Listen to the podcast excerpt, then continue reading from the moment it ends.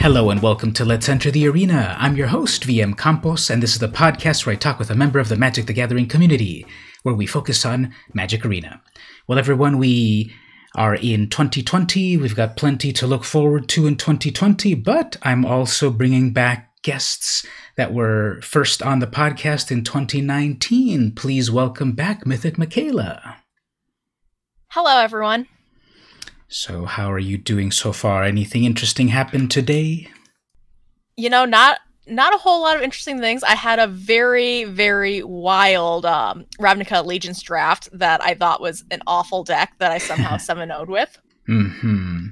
Wow. So, um, I guess your your definition of awful is different than other people's. If you went 7-0. I got lucky and I played well. That's all I can say. I streamed last night and I did a Ravnica draft and I and I went three and three, which is fine. But uh, there were a couple of a couple of times that I thought, well, I could have played that slightly better. But you live, you learn. Yeah, it's especially with the rotating draft format. I feel like it just takes a few drafts to like really get used to like what other people are drafting, the common cards that you're going to see, remembering what the tricks are. Yeah, getting back into the swing of it all. Well, before we get too deep into magic talk, let's uh, give you a moment to self promote. Would you like to promote your stream, social media, anything at all? Yeah, absolutely. So I stream Tuesday through Thursday, starting at 7 p.m. Central Time, and I'll occasionally throw in a stream on the weekends, and that's at Twitch t- Twitch.tv um, slash Mythic Mikaela, and I'm also Mythic Mikaela on Twitter. Very nice. You were able to get those names consistently on the social media that you use, right? Yes, and my arena name is also Mythic Mikaela as of about eight months ago, I think. Oh, okay. So, yeah, it's pretty cool. You had to go through that process. That wasn't that easy to change your name, I bet. Um, it really wasn't too bad. I think if you have a good reason to Oh, change your name, they're Mhm. pretty cool about it. Okay, great. But then we still have to tack on those weird numbers at the end. So, have you memorized your Yeah. numbers yet? Um, yes, I do have them memorized, but I, I always double check. yeah. All right, very good. So, we've got some topics, some magic topics to to talk about. We're in 2020 and uh, Theros Beyond Death is the current set that's out, and we've got a whole roadmap of everything coming in 2020. But I wanted to catch up with people what they were up to in 2019. So I started the podcast uh, right on the very first week of January uh, 2019, and uh, you were one of the early guests. So I wanted to get you back. And you've been back to the podcast a few times, but I wanted to talk about your time in 2019. So, in general, um, how was your Magic Arena life in 2019? You know, I have to say, Arena was pretty great to me in 2019. You know, I had a little bit of a roller coaster of a ride with it throughout the year. Um, but you know, I participated participated in some fandom legends tournaments that I Mhm. did pretty okay in one of those, um, which was an aw- awesome opportunity that Arena brought to me. Um, Mythic Championship Five was a great experience. Mhm. Um, so that was some really good things, and it also got me back. You know, Arena's what brought me back into Magic. I think that was like the focus of the first time I was on the podcast was this. This is what brought me back. This is the reason I'm playing Magic again is because I have access to this great online program that makes it easy to play. Um, however, when I started adding in paper, I had less time to play Arena, Yeah. and it became a lot harder to climb the ladder and i felt like that was kind of like i found that very very frustrating to me because it was it came so easily when i had all this time yeah. and then when i didn't have the time it, it became a challenge Yeah, I'm seeing that a lot on Twitter that people are saying that it seems to be that some are forming like a love hate relationship in terms of they love that they can play magic easily, but then they hate that the the stress, the mental stress and stuff and such that comes with climbing that ladder. I know myself that when I'm on a roll on that ladder, it's really great, and then I hit a snag, some potholes, and then it just uh, uh, throws you back various uh, various tiers. I was able to get up to Diamond 3, I think, um, at the highest last year, and it's just been very hard to get back up there uh, even up to platinum. There's just so many great people on on on arena on the ladder, and yeah, like you said, if you don't have the time to kind of grind it and do it, it, it can be tough. Oh, for sure.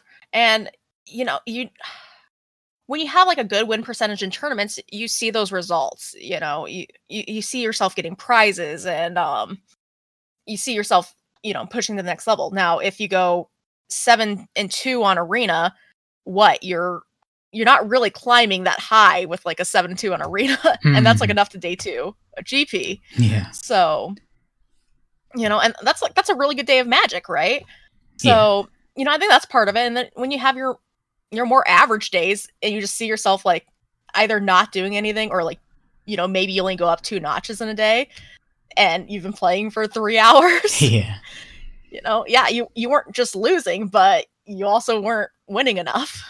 yeah, there's that disconnect between paper magic and digital magic, and it just seems I kind of ask myself, well, I kind of tell myself that victory was so hard fought, and yet that defeat was so easy to get to. Um, Oh, that's how it feels all the time. Or um especially when you start feeling like forced to play a quicker deck, like yeah, you know, these losses matter less if it didn't take me too much time, right? Because it feels bad when you spend, you know, 40 minutes playing a best of three match just to lose it Yeah, in a close game. yeah. Remember back in the old days, however, when the only way you could play was best of one on Arena? I miss it in a way. Sure. Yeah. I, I, I do occasionally go back to best of one. You know, I will take a deck that I'm enjoying and um, adapt it to what I think the best of one meta will be. Mhm. Um, but any more playing ladder is usually more of tournament prep for me, Mhm. as much as it can be. So I do find myself in best of three queues a lot more often than not.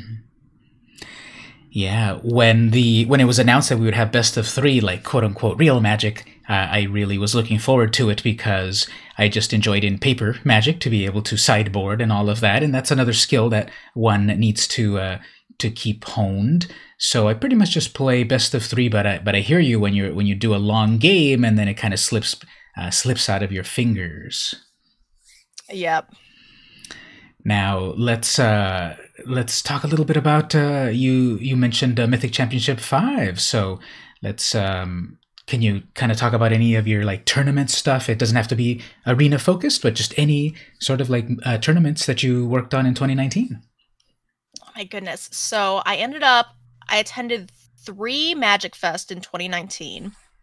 Um, one of them I lost playing for day two, and it was my own fault, Mhm. which is the worst feeling in the world when you you know the line that you should have taken to get the win. Mm. Um, and then I did. I made the second day of the tournament in Kansas City, but was just short of ca- cashing, and that Mhm. was really cool because um, that was a tournament where I ended up bringing mono red, which is not really an archetype I would generally play, Mhm. but I ended up performing pretty well with it, and um, you know, just it was the first time I'd piloted the deck in paper. I'd only played it online, Mhm. so I was really proud of myself for that. And then um, I played a modern GP, which was uh could have gone better, but that was really interesting. Preparing for that in a short period of time when I had only been playing standard and draft Yeah. for the past eight months. Well, yeah, that's a um, completely different mentality that you've got to switch up once you jump into modern. Oh yeah, just different card pool and like the last time I had played modern was in like 2014, 2013, 2014. Hmm. So it's a it's a different format now. Yes. they've added a few cards since then and um so yeah and then I, I also you know i played a couple fandom legends tournaments which were on thursday afternoons um, for a while and those were great you know played against some of the best people in the game um so that that was a just a really really really cool experience and then yeah the mc was my final like major tournament of the year i did i did attend some ptqs i uh lost in finals of a ptq which is Mm. one of the worst feelings in the world Oh, yeah. But that was uh, sort of like climbing that ladder and then just uh, you know getting getting quite there to the top. So in whatever your showings are, congratulations on on your uh, on your tournament results, on your tournament gameplay. You're you're one of the people on the podcast that I've had on that has had a lot of uh, a lot of tournament experience. So just congrats on everything you've been up to there. Yeah, thanks. Um, but I am excited going forward, seeing more arena tournaments. You know, the DreamHack events are hosting Yeah. these arena opens.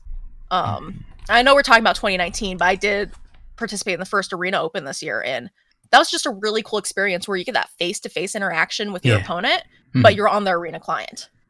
So that was uh, that was in Anaheim, California, right? Correct. So you traveled out to Anaheim, and uh, uh, did you uh, get to meet uh, who who were some of the commentators there? Did you meet any of the personalities there, like Bar- Maria Bartholdi or anyone like that?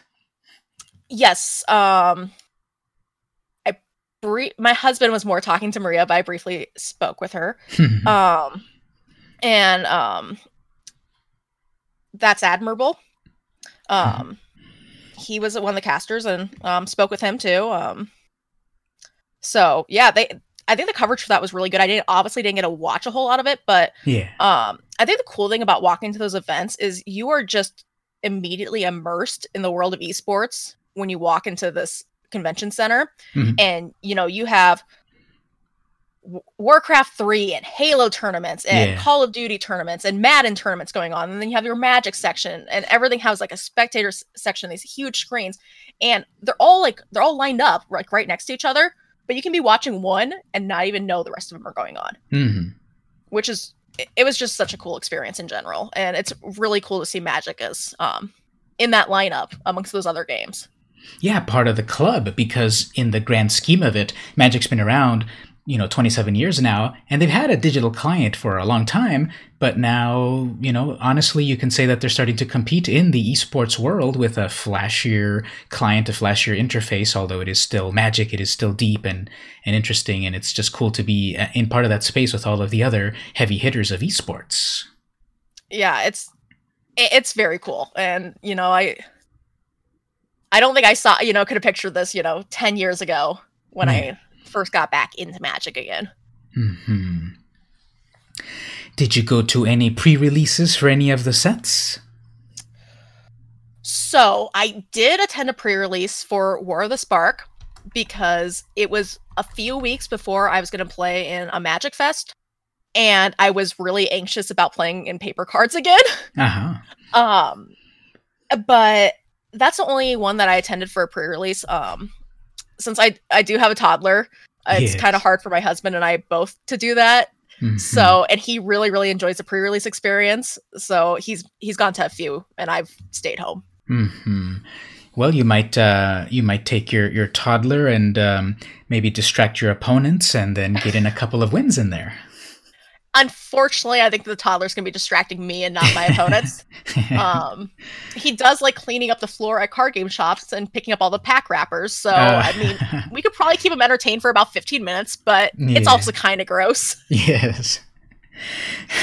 I also went to a War of the Spark pre-release, and so I got back into Magic in 2017, and I hadn't gone into any any face-to-face uh, pre-releases. Although I had uh, I had a couple with friends where we bought a box, and then we we did our own. Uh, uh, drafting that way, and so it was the first one I had been to in uh, War of the Spark, and it was pretty fun. And it was a unfortunately it was a, it was a card shop that it was going to close, so it was like their last hurrah to do the War of the Spark pre-release on that, and it was pretty fun. But then I just kind of didn't find the time throughout the rest of the year to do it, and I set a New Year's goal to try to get out to them in 2020, and so far, I'm meeting that goal. I did go to the Theros Beyond Death pre-release uh, at another shop, and I I did very well. I went zero and three. Nice, nice. You had fun, right? That's the important part. I had fun. I got some fun cards, um, and I just got to play the cards in in real life because it's isn't it interesting how you can play the new set so far in advance, especially if we get like an early access streamer event, and even if we don't get an early access streamer event, we're still able to play the cards a few days before paper. So it's just a different sort of thing now, where it was like paper pre-release is where you're going to see where you're going to play the cards. You've been theory crafting, but now you get to play. But now we've got arena, and we get to play it kind of early. Honestly, I think it's it's actually pretty cool that you just you get all this exposure to the cards up front, and th- I feel like the pre-releases still do feel like a big deal and almost like more excitement around them, hmm maybe. I think so. I think Uh. people, more people are getting introduced to the game and they want to try it out in real life. So yeah, I agree. Yeah, like I don't maybe arena just kind of like helps lead you know lead more to the hype of like oh the new set's coming out. You know I've tried these cards online. I want to get my hands on them in paper now. And maybe also cool trailers like the War of the Spark trailer, the Throne of Eldraine trailer. Yeah. th- yeah, those have been awesome. I think there's been a lot of really cool promotional stuff this past year with Magic. Um, and they've just really stepped up their game. Definitely. So those are the two that stand out to me, those two trailers. And I guess Throne of Eldraine was released at the end. Yeah, that, wait, uh, well, what am I thinking? I'm thinking Theros. Um, Theros Beyond Death was released at the end of December because we were getting uh, Theros in January. So were those the three big trailers that they showed in 2019, or am I missing any? Those are the only three that I remember because I think War of the Spark was the first big one that kicked everything off. Yeah. Of those three recent ones that we've uh, been uh, treated to, are there any that uh, maybe stand out, or is your favorite of the three? As far as the trailer, Yeah. I mean, I think the War of the Spark one was just very, very cool. It was very, it, it was, it was a cool surprise. Mhm. You know, I don't think anybody ever expected that from Magic. So just to have something like that big and that, it, I felt like it was a pretty impactful trailer to a lot of people. Yeah. So that's probably that's the one that definitely sticks out to me, just because it was, it was just this new thing that they just went all in on the first time. yeah, fully rendered, uh, interesting cover of a song, visually very interesting, and a little plot in that two minute in that two minute trailer. So I think they really set a, a high bar, and I hope they continue to to kind of strive for that. It seems that they have with another pretty epic one in Throne of Eldraine and uh, the. Uh, the, the Theros Beyond Death one, so I hope they continue that. I was kind of going back to look at some of the older trailers, and they're definitely from a different time with less high tech uh, visuals to them, but I think maybe plot wise, they were still okay. Just visually, they didn't quite hit the, the high marks that they do nowadays. I don't even remember any older trailers, so that should tell you something. Yeah, maybe they weren't that impactful. Maybe the cards, but not the not the trailers. So in 2019, we had four sets that were released for Arena, and it was about 1,500 cards. When I looked that up, it was about 1,500 cards on Arena. And that was Ravnica Allegiance, War of the Spark, Core Set 2020, and Throne of Eldraine. Out of those sets released on Arena in that year, any any thoughts, anything favorite, anything that stands out? I think War of the Spark was like my favorite set released last year. Um, I really enjoyed the limited format around it. You know, you had, I think it was cool, and you had bombs in the format, but there was a lot of interactive gameplay in limited, um, which I thought was like super cool. Because I remember, like when I first looked at that set, I'm like, I'm just, I'm just gonna lose to you know the the gods. Like that's I'm just gonna lose to these. And I Mhm. had some crazy limited games where, you know, there's just tons of gameplay. You know, I was able to overcome these like bomb rares and mythics in the game. Um, so I thought that was a that was a really cool thing that there's just these cards that just seem so absolutely insane, but the limited gameplay played out very fairly. Hmm. Um, also, I do, I did, I enjoyed standard quite a bit around the time. I played a lot of different decks. Um, I know I don't, I don't know that war changed up standard significantly. Um, obviously, Teferi three was a big deal, but Mhm. Esper had existed before then. Um, so it, it added to it basically made a bunch of archetypes better than what they had been but i do remember enjoying that standard format Hmm. and just I, I liked the gameplay of all the different decks in that format. Um, but I'd say honorable mentions to Throne of Eldraine. Um, that was a really really fun themed set. Um, the cards were really cool. Um, standard was a little bit of a mess there for a while, but I actually kind of I enjoyed moments of that standard. Mhm. Yeah, I- I think uh, I think War of the Spark was a really innovative set in that when they were first teasing it, they were revealing a planeswalker in every pack. And so that meant, well, there's going to be not just mythic rare planeswalkers, but rare and uncommon. and people were just really questioning how is that even going to work and it was just really a testament to the creativity of the company that they were able to create uncommon planeswalkers that were beyond a creature, beyond a legendary, and maybe not to the top of a mythic. They had interesting uh, minus abilities and then a static ability that uh, was never before seen on a planeswalker. What did you think about those uh, tacking on static abilities on planeswalkers? I think it's a love hate thing. I think they're really cool, but it was just such an unusual thing that, you know, I even think still today, you'll be sitting there just like trying to think through a play and like, what do I need to do here? Like, you know, what's going on? And then all of a sudden, like, you just remember, oh, there's this planeswalker ability. this yeah. is not going to work the way that I thought it was. Yeah, exactly. Uh, it just happened to me the other day. Which is the planeswalker that shuts you down from searching your library? Because I cracked a. Ashiok. Yeah, I cracked my fabled passage and then it just made that funny sound. And I'm like, nope, you get nothing. Uh huh. Yep. I'm pretty sure everybody has that story at this point of I forgot about the Planeswalker's static ability. Yeah.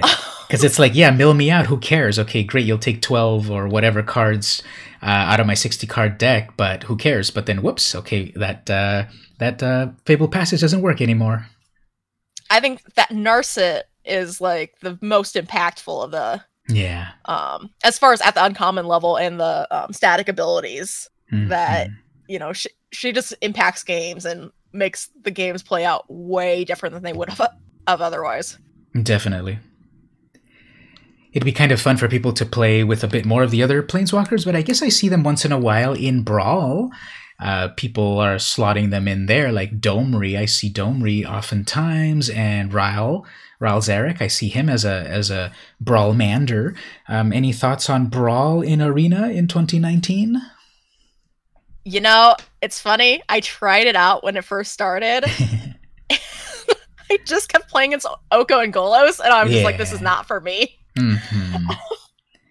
well, they they saw who it was that they were playing up against, and the algorithm matched you against uh, the, those particular decks. Um, yeah, I was. I, I can't. I can't. I, I know people love Brawl. My small sample size was not an enjoyable experience for me. I will definitely give it a try in the future. I know they banned Golos, I believe. And that... Oko, so it's all coast is clear. Yeah, so it should be totally fine, right? Of course. Um, yeah, I, I'd be interested to come back and try it at some point. Um, but you know, right now the whole remember I don't I barely have time as is right now. Yeah, so. exactly. Uh, one of the one of the things that they're trying also is have you seen the Festival of the Gods that's happening in these last few weeks? I have seen those. Um I haven't really participated in one of them. I've actually been traveling two of the last four weekends mm-hmm. now. Um and my last two weekends I've been working on some limited ranking. and so the festivals have not really like lined up with my time, but I know they have the it's a brawl one going on right now, correct? Yeah, it's a historic brawl, so it's historic. the larger card pool. Yeah. Um so yeah, I have checked them out. Um I think they're really cool. They there's nothing that I had to have from them. Usually like these events like I'm like fully committed to if I get a fancy land out of it. Yeah. Same here. Right now it's just kind of cosmetics on some of the cards uh, I think when those types of card cos- cosmetics were announced, they were like, okay, it's interesting. You get a parallax sort of view of these cards, and especially if you like certain cards, this is like a variation on a foil. But I, I really think that like they they're not as relevant to people. I don't I don't really see them as often. Do you? That people have their blinged out deck with a lot of these fancy parallax uh, effects. I'm gonna be honest. I apply sc- card styles every single time, but I would never notice if my opponent's playing the card styles or not. Yeah. Um, it's just, it's not what I'm focused on when I'm playing Arena. Yeah. What about any cool card sleeves? Do you get any any card sleeves? I'm probably like the lamest person you've had on this podcast as far as having card sleeves. Um, I think I have the TwitchCon card sleeve. That one's pretty cool. Oh, okay. Yeah, I don't really. I have a couple from the bundles. Um, mm-hmm. I have the Mythic Championship qualifier competitor sleeves. Mhm. Sometimes I put those on if I really want to intimidate my opponents. Yes. Um, gonna be honest though, half the time I forget to put sleeves on my deck. Just like in the old days when we played without sleeves on concrete. Oh yeah, yep. I actually I def I didn't when I was at um, DreamHack. I didn't bring any of my paper card stuff with me, so I didn't have sleeves or dice or anything. And I end up playing a draft, and I'm sitting there shuffling up my unsleeved deck, like yeah. borrowing my opponent's dice, like writing on a sheet of paper I happen to bring with me. Yeah. How times have changed, right? We're so used to digital magic, perhaps, and then when we play in the classic way, it's suddenly like, oh, it doesn't auto tap for me, huh? Yeah, it doesn't auto tap for me. It doesn't remember my triggers for me. yeah. That was a May trigger, so I can't take it back. It doesn't remember remind me what card I scried to the top. Yeah. I have uh, I bought one of the one of the sleeves that I liked buying was the OMG kitties. Uh, so that one's got those the cute little um, regal caracal in a really cartoony style. I put that one to intimidate my opponents on some of my sleeves on some of my decks. Uh, but I'm kicking myself that I I really like I'm I'm such like a I like to play like cat decks because they're just fun and cats are the best and I want to combine it with magic. But I'm totally kicking myself that I didn't buy the Secret Lair drop, the OMG kitties, when it was released last year, and everyone told me that it's coming and it was available for 24 hours. And you can get the bundle and such, but I didn't. I didn't get it. I don't know. Are you interested in any of that sort of like really, uh, really like high end magic product? I think if the right one comes out, I would be interested. Um, I don't know what the right one is. Is the problem? So, oh, I was gonna say maybe someday one of these will speak to me. Um, I thought the Lance one was actually really cool. Mm-hmm. It's uh, too bad that it only came with one of each. So when they were all revealed, I thought they were all really interesting, really cool, like uh, interesting takes on the art. Like I, I liked the Goblin one, uh, but then the the the snow covered one. I like snow covered lands, but it was it just didn't make sense to me that it was one of each. If definitely you want it for a collectible, okay, it's amazing. But if you want to play with it, th- that's unplayable. I wanted to get the um, cat one because it seems that the Secret Lairs are a little bit more focused toward commander players. So maybe that's why. Do you do you play much commander in, in paper? Maybe that's why you, you might not really have any that speak to you yet. Yeah, I do not play commander in Mhm. paper, so yeah, that that's probably part of it uh, for sure. But you know, I could see something like just wanting something as like a cool collector's item. Yeah. You know, put it in the front of my binder. Yeah. The uh, the latest reveal, hot take, uh, enemy fetch lands are being reprinted. Any thoughts on that? Um, it'll be interested to interesting to see how that goes because they're being released to stores, I believe. Um, and it's interesting since it only comes with one of each and not full play sets, and Mm-hmm. they're different artwork than the original ones. So theoretically, if these are people who want to play them in a modern deck, then you have to acquire four, you know, four Yeah. boxes of these, and that's a that's a hefty price tag. yeah. Um, probably worth. I mean, with the price of fetch where fetch lands are now, it's probably worth it. Mhm. But yeah, it's it, it's interesting. Um, it almost seems like maybe they're better as like this is something again that's more targeted towards your commander players. You know, being one ofs. Hmm And it seems like Wizards is really focusing on uh, 2020 as the year of Commander with all of these announcements that they've made with the new Commander products and such. So there's plenty of podcasts about Commander and articles and so forth. So we'll just touch on that briefly. But um, back to the um, the gameplay on on Arena. Um, what uh, were were you able to get into the um, the various the various uh, early access events uh, sponsored by Wizards of the Coast? I did. Um, I believe I played in three of those in 2019. Um, War of the Spark, M20, and Throne of Eldraine. Mhm. Um, they were really fun events. I actually, um, I kind of ventured out of my comfort zone and actually brewed some lists for a couple of the events. And like, I'm like, I'm gonna try this deck that I came up with on sta- eh, on the ladder, or not Mhm. on the ladder, but in the queues um and standard and see how it does and like you know a couple of decks i did fairly well with um so that was pretty cool and that was like a unique opportunity for me personally to you know try something that I hadn't tried before. Mhm. um and isn't something i would normally do because i'm very much of what's the best deck right now what's going to be the best deck with what i expect the format to be um and you know how can i how can i adapt this deck to work the best in this upcoming tournament Mhm. so yeah that was pretty cool and um it was really neat playing against all different streamers you know um different backgrounds and different like types of st- styles of events they you know normally play Mhm. so that was really cool Yeah, I actually.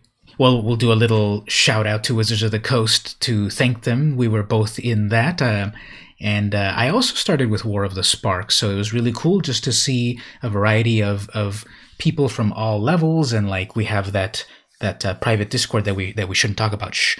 And uh, we uh, we saw there's so many. I saw so many names, so many big names in Magic there, and being able to play against just from all levels of, of magic. It was a really cool event, and I hope to continue back on that. And once again, thanks to Wizards of the Coast for making that happen to give access to a variety of streamers. yeah thanks wizards um was, the other cool thing with that was just the ability for you know streamers to connect with each other and um kind of just do some fun um direct challenges because i i know you organized a little bit of that yeah, I was trying to do a a a current set only type of uh, challenges and such because it's sort of like uh, like in the old block constructed days where you would only make decks out of the current uh, set or block. And now that we don't have blocks, it, uh, a lot of people are asking, what does that even mean? But I was trying to organize a few matches where it's let's just play only War of the Spark, let's just play only M20 cards, and that's kind of interesting as well because it's like a big old like if you do like a, a box, you know, a whole sealed box type of event. So that was pretty fun. yeah it was something completely different than you know you're ever going to see outside of these events I think that just shows how Magic can be many games in one. It's it's a bunch of cards, but it's a big old puzzle piece to put together to play how you want. Yep, this is true. I, I, you know, it's just crazy. Like when you walk around a Magic Fest and you you see people playing like all sorts of different like casual formats, or you know, Mhm. just you know, make using the cards in the way that they want to use them to play Magic. Yeah. Were there any cards in 2019 that stood out to you as your favorite, either because of power level or maybe even art or lore behind the card? Uh, well, me being my competitive self, I actually have a couple cards that I really enjoyed playing um in the past year and the first one is Hydroid Krasis. Mhm. I believe I have given Hydroid Krasis a shout out on this podcast before. um I just Okay, it's super frustrating to play against. But Against, yes. yeah, But with. it's just yeah it's just i thought it was like a really cool it was like one of the first cards i played when i um came back to magic um it's yeah like you know it's it's a good it's a good you know ramp card and after you ramped you have this answer to like gain you life and like refill your hand Mhm. um puts a big body on the board and like even if it like you're kind of having like a tough game and you have to cast it on um four mana as a two two Yes. um, or you know, sometimes as a one-one, I have definitely won games because I cast a one-one Hydroid Krasis before. Mhm. It's a flyer after all. Yeah, sometimes that one-one flyer gets there. Mhm. So, um, yeah, that I just thought that was a really cool card. Um, and it's been a lot of fun to play. And I went against one in draft earlier today. That was not a lot of fun. Yeah, if if someone resolves it against you, you're not in for a good time. yeah, and then um. The other card that I like really enjoyed this year was um Kenrith, the Returned King. Oh. And this is because I played Golos Field for the whole entire like four weeks that I could play Golos Field, or however long it lasted in standard. Um, but yeah, that card was just really, really cool. Again, it was just a super versatile card. Um, you know, it was relevant against like mo- the mono red decks and all that because you know if you could sti- stabilize and gain that five life, a lot of times that was just enough to put you out of range of dying, and then from there it would just um, you could just take over the game very easily. Um, you know, I've been playing a lot of um, Fires of Invention, um, Jeskai Fires recently, and that card um does some work in that deck, which is awesome. Um, What I like about it is that it it has all of those modes for every single color of mana, and uh, it's just kind of fun how they designed it. In that it starts from you know uh, one mana does this, two mana does this, three, etc., etc. for every every part of the color pie. What I find really funny is that when someone does have the mana for it and they cast Kenrith, then they then they give it haste uh, it's just really funny to me how like he's the art is that the king is there on his throne and then i have like in my mind that he's just like got wheels on that throne and he's just coming right at you okay, that's pretty funny. Um, I hadn't thought about that, but I could I could definitely see that. hmm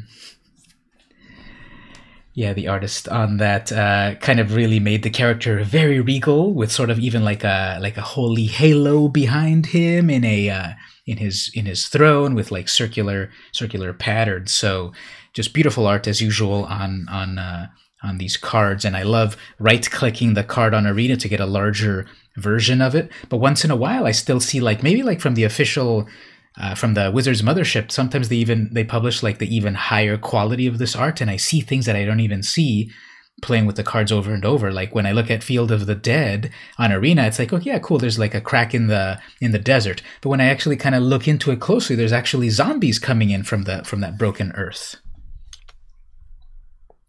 I'm now looking at this. Oh yeah, I would have never noticed that just looking at that on Arena. yeah That is that's pretty cool. Yeah, that's uh, that's from a classic artist Kev Walker. He's been doing magic art since the '90s. I remember back back in the I think probably Mirage block, so that was 1996. I think I think I remember his name from way back then. So he's been doing magic art for a long time. That honestly kind of makes sense because if when you look at that artwork, it kind of actually has that feel of um some of the art on the '90s cards. Yeah, some of Oh. that vintage card art that's still very good, but not in the hyperrealism that we have nowadays, which that's still very good. But uh, I kind of miss some of that older art. And um, I think one of the artists that really stands out to me that has a strong voice is Seb McKinnon. Uh, his art is very evocative, oftentimes very ethereal, very dark. Even if even if the subject might not be dark, I think just he's got a lot of interesting uh, style in his work. I remember. I'm trying to remember. Um, Charles Urbach. I don't know if he's done any artwork for Magic recently, but I happened to be at a convention um, where his work was displayed, and like I, I have this thing with dragons, and it's my son's nursery theme, so I saw like a lot of art there that he had with dragons and books, and that was I thought that was really cool, and it was cool to find out he was a magic artist too. Oh, cool. So he did work outside of Magic, but he's also contributed to Magic. Correct. trying to figure out which cards he would have done. I can send you a link right here. I found some on Scryfall. Apparently, he's only done 18 pieces. If you, if you probably found it yourself, but if you follow that link, Yeah. um, yeah. So he seems to have done a lot of like kind of lands. That's interesting. Yeah, some ley lines. Um, yeah, I just thought it was really cool that, you know, I was out of this non-magic related event and saw, you know, this artist who's done work on magic and also, you know, and Mhm. also enjoyed that art outside of the magic art. Hmm. But yeah, the Darkslick Shores is really cool. Yeah, a lot of this art seems to be like at a Dutch angle. That's that's kind of cool. That's a sort of a style, perhaps that he's that he's uh, cultivated there. And there's kind of like and most of them are are just uh, yeah lands. So there's still, however, like energy about them. Mm hmm Oh, I like that Manalith. I just I love the colors of that. I just like seeing like a lot of colors on cards. hmm Especially with Manalith, which gives you a man of any color, it seemed that he tried to incorporate every one of the colors into into that composition. So kudos on that. And you still have it almost shows like the different types of lands too, Oh yeah. with which is pretty neat. hmm So what about any any other? You were about to say another card. You had said that Hydroid Krasis, Kenrith. Those are some cards that you that you liked in 2019. Um, really, those were the two that stuck out to me. Um, I guess I could say Field of the Dead if I want to be a bad person. I, am sure nobody wants to see that card ever again. Um, I, I, I Oko and I got along for the couple weeks that mm-hmm. I played that deck. Mm-hmm. Um, can I can I give a shout out to like Oko for just like completely sure. like I don't I, I feel like Oko is just like way more dominating than like I remember Caw-Blade uh-huh. ever like be like just just as a card like that was the card that mattered. Yeah, it was interesting how it was the face of the set. It was a very mana efficient planeswalker. It could get very uh, it could get a lot of loyalty very fast. It could answer your opponent's threats. It could turn Black Lotuses into three threes. Yep. Uh, what what format is Oko still in? Well, probably nothing. Probably Commander. Let's see here. He's not banned somewhere. Uh oh, I look. I got. I was like, hey, it's it says legal everywhere. But whoops, that was the other. That was the other Oko. Oko the trickster, the one that no one cares about. Here we go. Oko the thief of crowns. Oko is legal in Legacy, Vintage, and Commander. Everywhere else, Standard, Pioneer, Modern, Brawl, Historic. It's Oko is a no-no. And I feel like there's been some talk that like maybe abandon Legacy at some point, but mm-hmm. I don't know. I don't follow Legacy. I just feel like that's like something I've heard said. Yeah, I think I've heard that too. Although Legacy is the one where everyone's trying to play. Well, this Vintage and Legacy, I suppose, but Vintage much more, I guess. Uh, you're trying to play one mana spells and two mana spells, and if you're dealing with a three mana spell, then that might not quite be as tier as, as one thinks. Yeah, I think. I mean, people say Oko's great in Vintage because of the Moxes and all that. I think so. Uh, yeah, you've got those zero casting cost artifacts working for you. And uh, speaking of uh, speaking of uh, speaking of low cost artifacts, actually, um, did you get to play the arena event where there was Black Lotus and there were a few Mox in the decks? I did not. Um, I think there was a reason. I like. I think I was like busy when that was going on. Mm-hmm. Um, I do like somewhat remember it though. It was like a very short event. I think it only lasted two or three days, and it was a preview of Ashiok and Elspeth Planeswalkers. So everyone thought it was going to be, well, here's a preview of the precons, but uh, the Planeswalker pre- precons, but they weren't the expensive versions of those planeswalkers as they often are. They were the the more the more playable ones. And then people started to play and see that there were that there were power that there were Power 9 cards in there. So I did play a little bit of it, and I didn't pull any Black Lotus, uh, but I did peel uh, a couple of Mox here and there, and that was really cool to get that amazing mana ramp. I bet. Usually ramping into your planeswalkers are pretty good. Usually. Or turn one, a person was able to summon the uh, Cavalier of Dawn with a Black Lotus, uh, enough mana, and a and a uh, and a Mox. That seems fair. oh, I forgot to say that actually happened against me. I didn't hear about it in theory. It happened against me. So it's like, okay, you got to turn one five six. I will probably scoop. So your opponent was probably very happy about that, and yeah, I'm glad I was able to have them fulfill their lifelong dream of playing with a Black Lotus and to be able to summon a really strong creature turn one. Although, I mean, if it's Cavalier that you're summoning, like seems a little less exciting than whatever you could do in vintage. Yeah, very true. But you play with what you can get. This is true.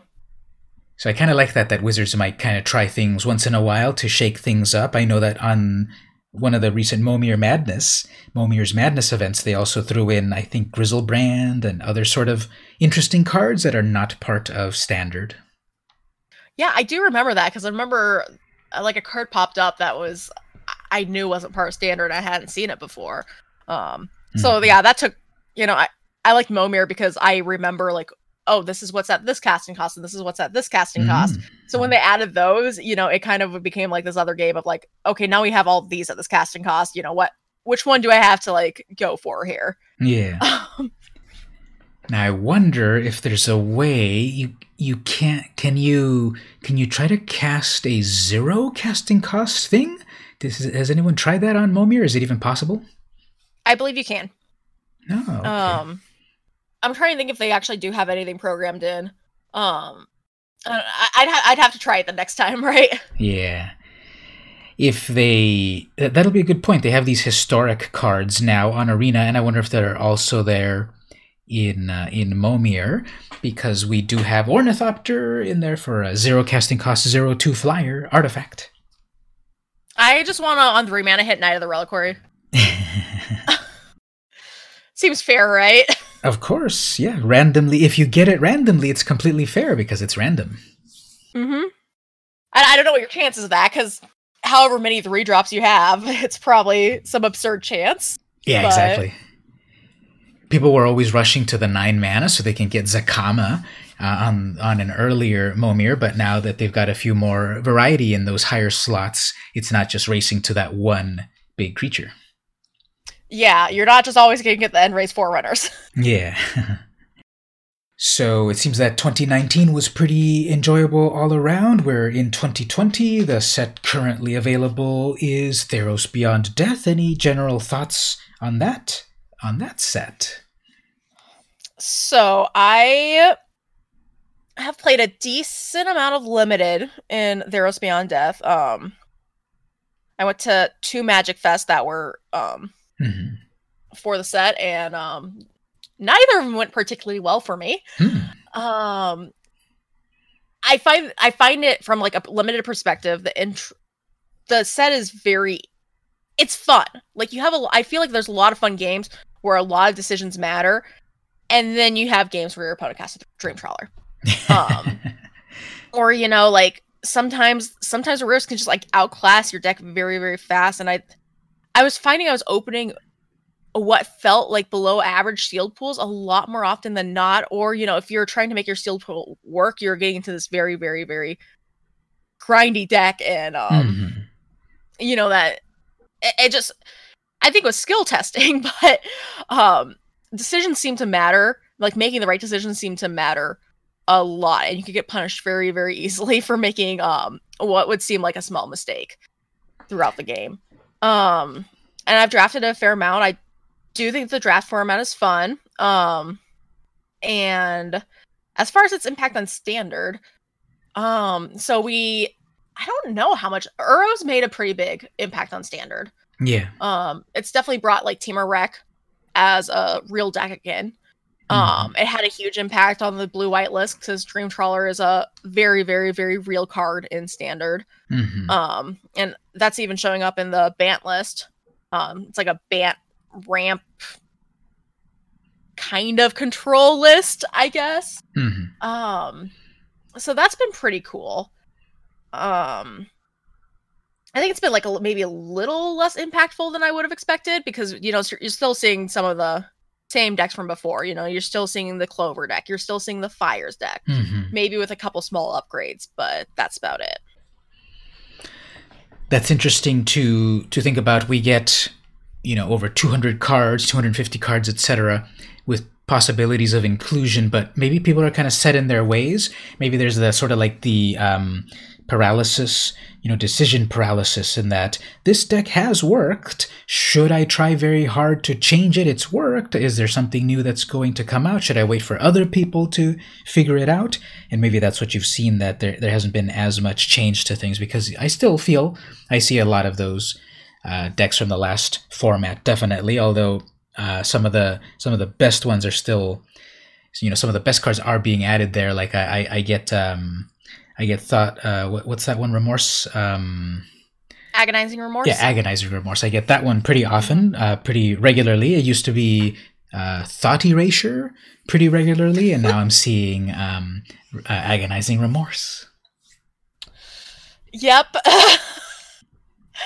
See, this is why you just keep like the six land hand, and it's awful. Yeah, no, that, that's my joke. Whenever I keep a bad hand, I'm just like, oh well, it's a good hand against the erasure. We're fine. yeah.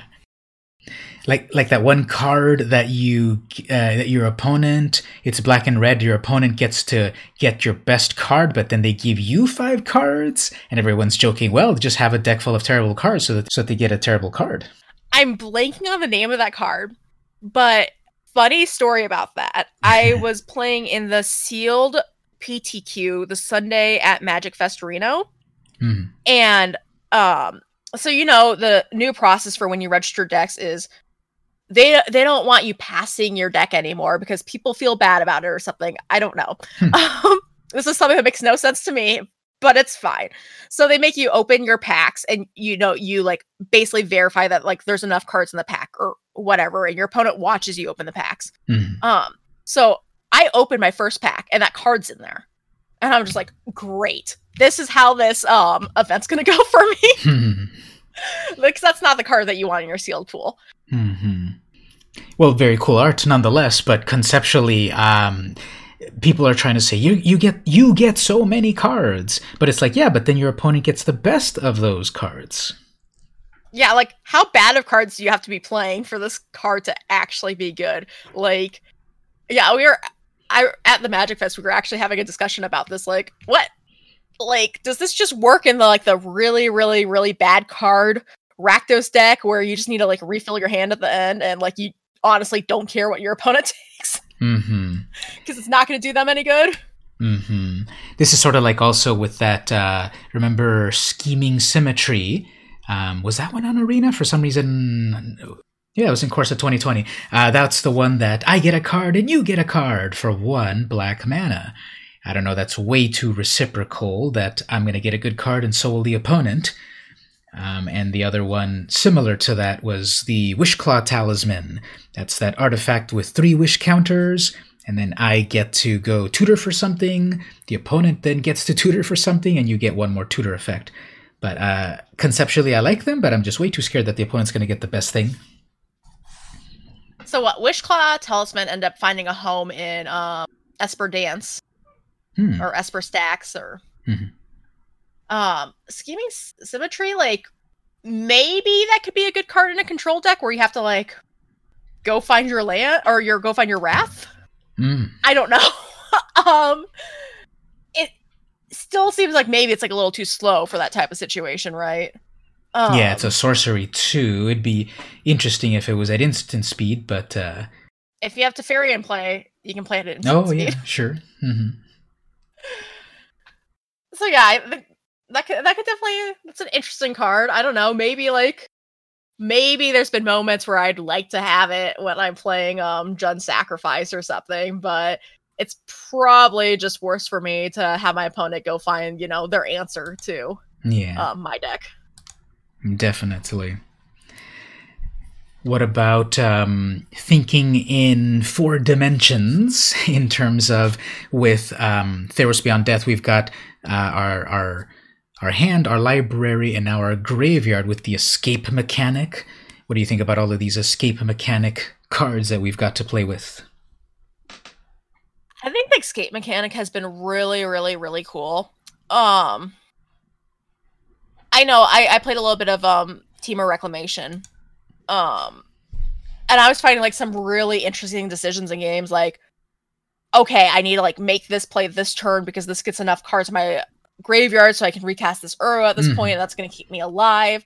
And um you know, just like you're you're paying a lot more attention to your graveyard than you ever would be Hmm. um unless you're playing like modern or something but that's not it's been a while since i remember like having to like really be aware of my graveyard in standard Yeah, and it's, a, it's slightly awkward in that you have to keep hovering over to see uh, how many cards you have in there. At least back on Magic uh, Online, you always have the little counter visible on the screen. yeah yeah you're always looking at your graveyard you're looking at your opponent's graveyard it's totally a tell as to like what you could possibly have it when you start mousing over stuff. Yeah, I try to mouse over stuff and move away from it so fast that they don't see what I'm doing. but yeah it's definitely it's been really eh, they've been interesting to play with um i think um is it Kroxa Kroxa Mhm. um that's been a pretty annoying card to play against because you know another thing you look at is the escape cards is their um their converted mana cost is actually really low um ex- their escape that's a little bit more expensive Yeah. so um you know that, that was something interesting like elspeth conquers death can't target a a, a crox a Kroxa Mhm. which you would think being able to target a six six with that card would make sense, but Yeah. guess not. I have had a lot of fun with uh, with the uh, with the Temur Reclamation deck, definitely it's kind of like more complex than I'm used to. So I think it's a good like mental exercise because you're you're right about that in terms of what's the line of play that'll keep me alive, that'll try to give me some incremental advantage, thinking about what's in the graveyard, and um, sometimes I've had the the Sophie's choice decision of having uh, enough to escape one of my two Uros that are in the in the graveyard. yep. Yep. Yeah, that deck has been very interesting to play. I think like Thassa's Intervention is probably like one of the most interesting cards in that deck, and like, um, you know, like sometimes you just have to like, is it worth countering this card that my opponent has, or is, you know, getting two extra cards in my hand going to be like what allows me to win this game? Yeah.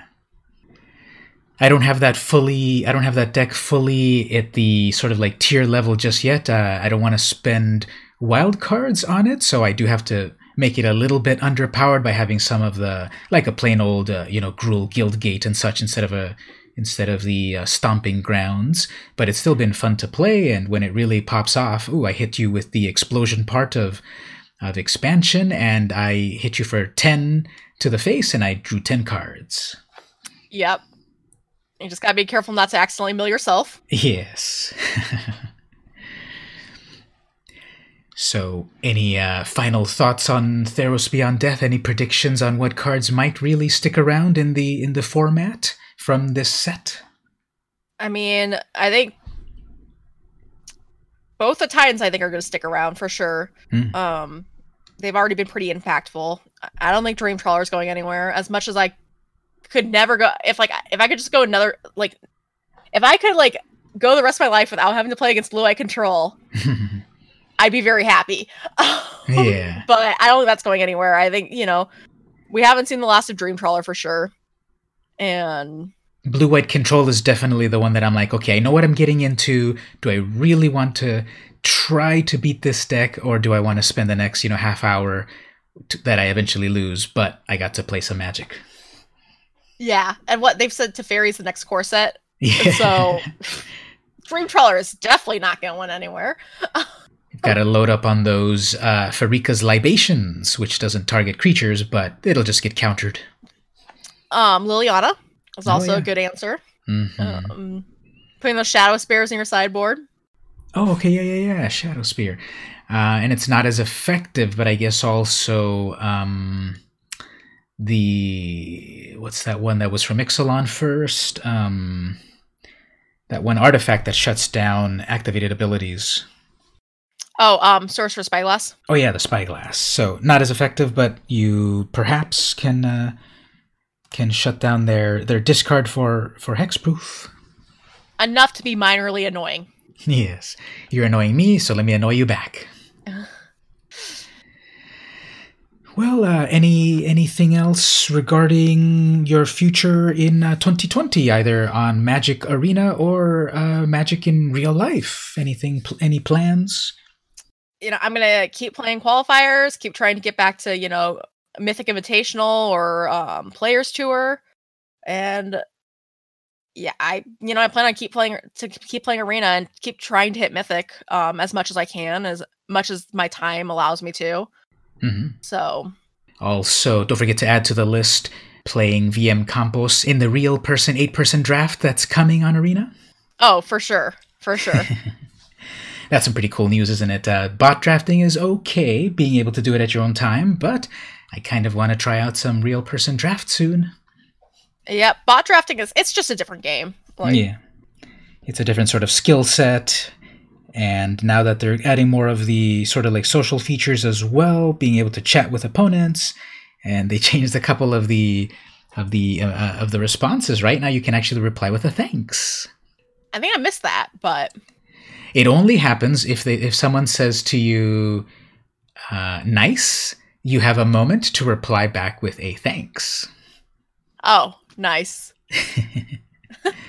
I think there's also one more that it is a reciprocal. I forgot which one it was, but yep, now you can thanks people. Probably not sarcastically. Only sarcastically. well, I can't wait for them to have the full range of emoji so I can thumbs up to people or or send the little poop emoji or that sort of thing. I, I just you need the resolves emoji, right? Yeah. Which one would that be? Like uh, rolling your eyes? Sure, sure. well, Mikaela, tell people one more time where they can find you online on social media and hang out with you. Yep, I am Mythic Mikaela on both Twitch and Twitter. Um, I stream fairly competitive magic, mm-hmm. as competitive as I can be after working all day. Mm-hmm. um, and uh, yeah, my Twitter's full of. Sometimes I meme, sometimes I share decks, and sometimes I share with the world what my two-year-old decided to do. Mm-hmm. You've got to jazz it up. People might be all magicked out, so it's time to look at the real world once in a while. Yeah, you know, honestly, like sometimes just sharing what my two year old decided to do that day, um, I feel like just just breaks up everybody's like Twitter feed. Yes. It's because some of the stuff you just can't make it up. Yeah. Adventures of a toddler. Uh huh. If only I could be that excited about everything in life as a toddler is. That's true. That's that's uh that's I guess one of the that's one of the tragedies of growing up, but you know, if we choose to do it, yeah, I'm gonna I'm gonna put food on my head just like a toddler, and uh, it seems fun. oh yeah, here I do have a story. Um, my son did. Um, he had like a hair that like fell off, like you know, hair falls okay off your head sometimes, mm-hmm. right? And he tried to put it back on his head. Ah, that's cute.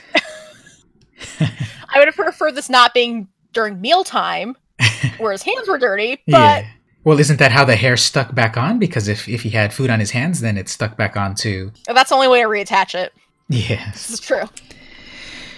Well, as for myself, I'm also on various social media, VM Campos all over the place on Twitter, on Twitch, on YouTube, though I am VM Campos JR. Uh, and I've got a Patreon. People can check that out as well. There's a lot of free stuff that I that I post there, that I share there. Uh, then there's tiers starting at one dollar, and I've also just got a brand new. I've set up a, a merch store, so if people want a cool VM Campos shirt or a mug. Uh, or a mouse pad, you can go to merch.streamlabs.com slash vmcampos, and there's some fun merch there. So, Mikaela, thank you one more time for being on the podcast. Hope to have you back again. Yes, thank you for having me. This has been VM Campos, and I'll see you in the arena.